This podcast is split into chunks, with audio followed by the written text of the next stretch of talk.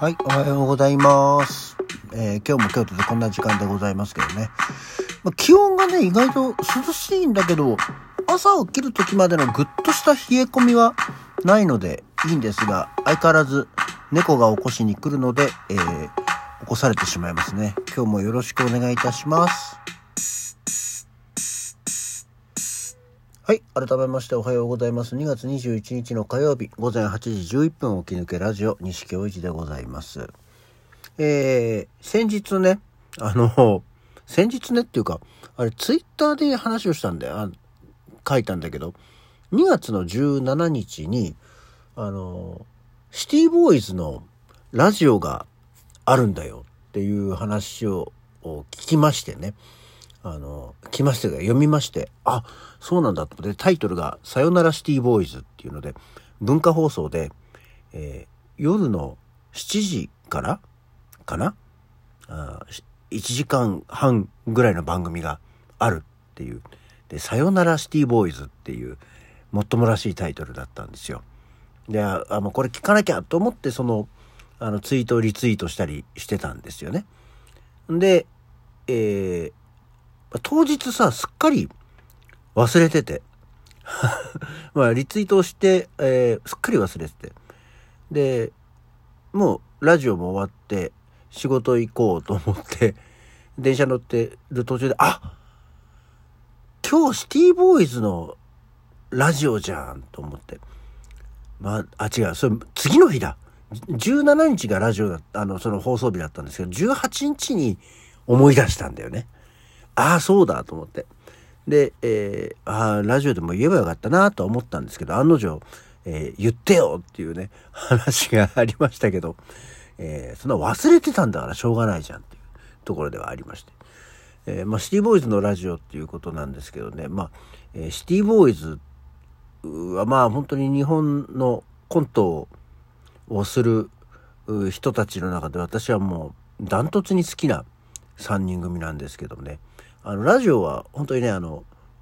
ラジオコントがあるっていう、まあ、触れ込みっていうかねあのお知らせがあったんでおおと思って聞いたら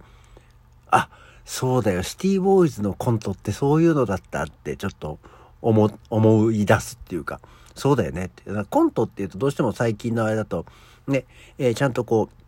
うシチュエーションキャラクターがあって若干こう得得意って言って変ですけどあのおも面白い。ね。もちろんその笑うち小さな劇としての、えーコントっていうのが多いんですけどこうシティボーイズのコントってなんかこう妙があるコント。あの妙なっていうとすごく不思議なとかへんてこなイメージの妙っていうことがあるけどもじゃなくてさあの何？言い得て妙だとかさこう何？存在の妙みたいな言い方をするじゃないですか。妙っていう言葉。まあ、辞書的に言うと何ていうの？言うに言われぬほど優れているとか極めて良いことその様っていうね。いやそうもうこれはなんとかの妙だねっていう妙のイメージがあって。で、えー大竹誠と鬼太郎が話してる時っていうのはそのなんとなくの絶妙の妙。なんだけどもそこに佐伯茂が入ってくることによって急におかしくなるんだよね。あの本人たちも言ってるんですけどあのシティボーイズっていうのはあのぼツッコミとボケとキテレツっていうツッコミとボケキテレツの3人いればなんとかできちゃうっていうことを大竹誠も語ってはおりまして、えーああまあそうだよね佐伯茂ってキテレツなんだよなっていうねボケとツッコミだけじゃない。その3人のバランスがちょうどいいんだろうね。と。でそんなコントだ本当にコントって今これを言っちゃうとコントなのって多分普通の人たちは思うと思うんでですけど。そうだこんなんだったなっていうのと。あとはまあラジオトークフリートークがあって。で途中でピエールだけが、えーゲストで来たりしてっていうのがあって。ああ面白いね。ラジオ。あこういうこれだったらラジオ聞くなって思いながらっていうねところでしたね。でちょうどまあ時を同じくしてラジオはあのーオールナイトニッポン」がなんかスペシャルデーみたいになっててね、えー、いろんな人たちの歴代のパーソナリティが次々と出てきて、えー、っていうものだったようですけど、私そっちの方はね、聞いてないんですけども、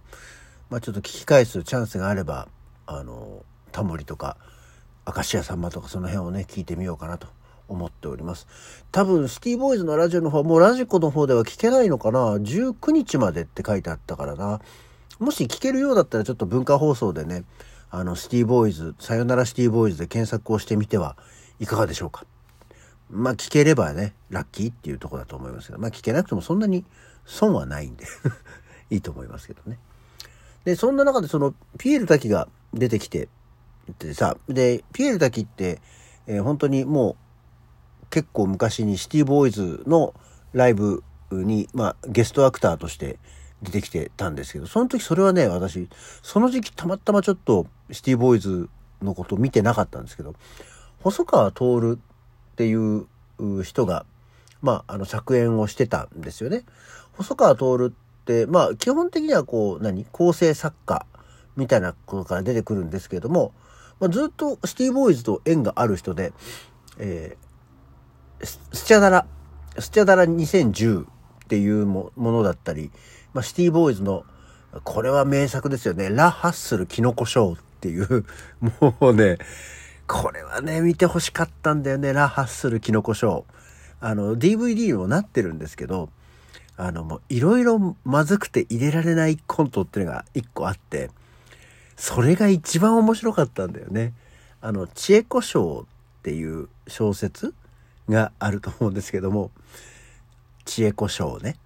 あれ、パロディでもなんでもない、もうラ・ハッスル・知恵子賞っていうのがあって、それが腹抱えるほど面白いんですけど、まあ、いろいろあってもう DVD なんかには入れられ入れられないっていうね、のがあったりの、ラ・ハッスル・キノコショーだったり、えー、ダメな人の前を目指しを持って移動中だったり、えー、マンドラゴラの降る沼とか、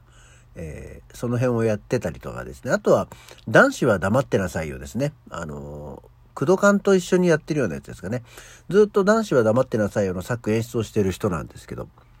で、あとはまテレビで言うと、え笑う犬シリーズの作家構成をしてたり、最近のアニメで言うとあの、深夜天才バカボンの、え監督構成をしてたりする人なんですけど、まあまあだから、どっちかっていうとこう、面白い、お笑いとかの方に、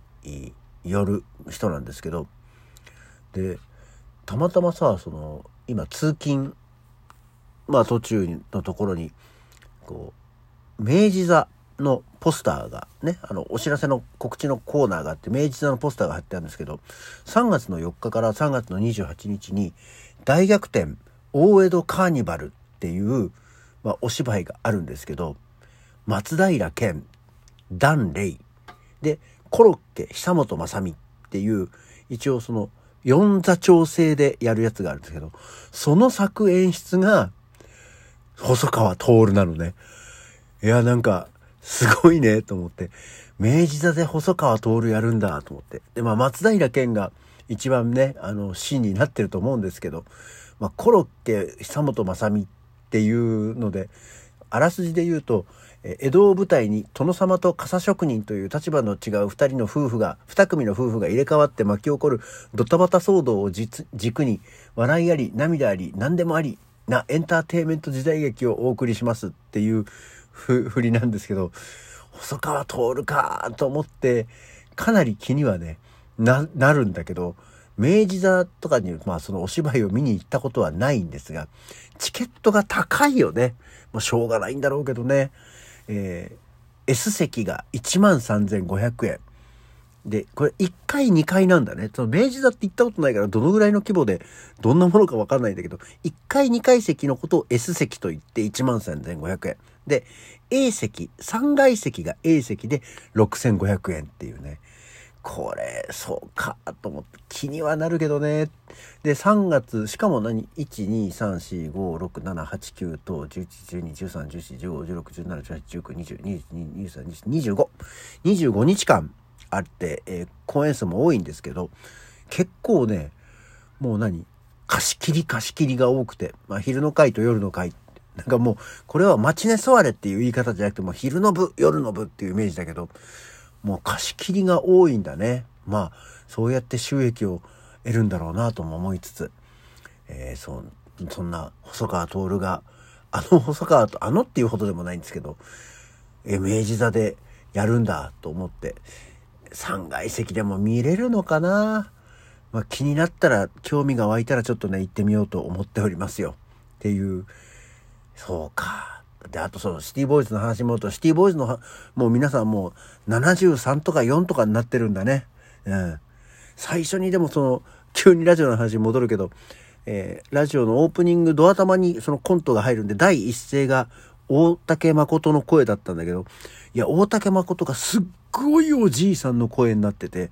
あれ？これ大丈夫か？と思ったんですけど、どうやら、あの、演技の声だったんで、ちょっとびっくりしましたよね。いや、あれ、大竹誠こんな声になっちゃったらもうちょっと辛いじゃんと思ったんですけど、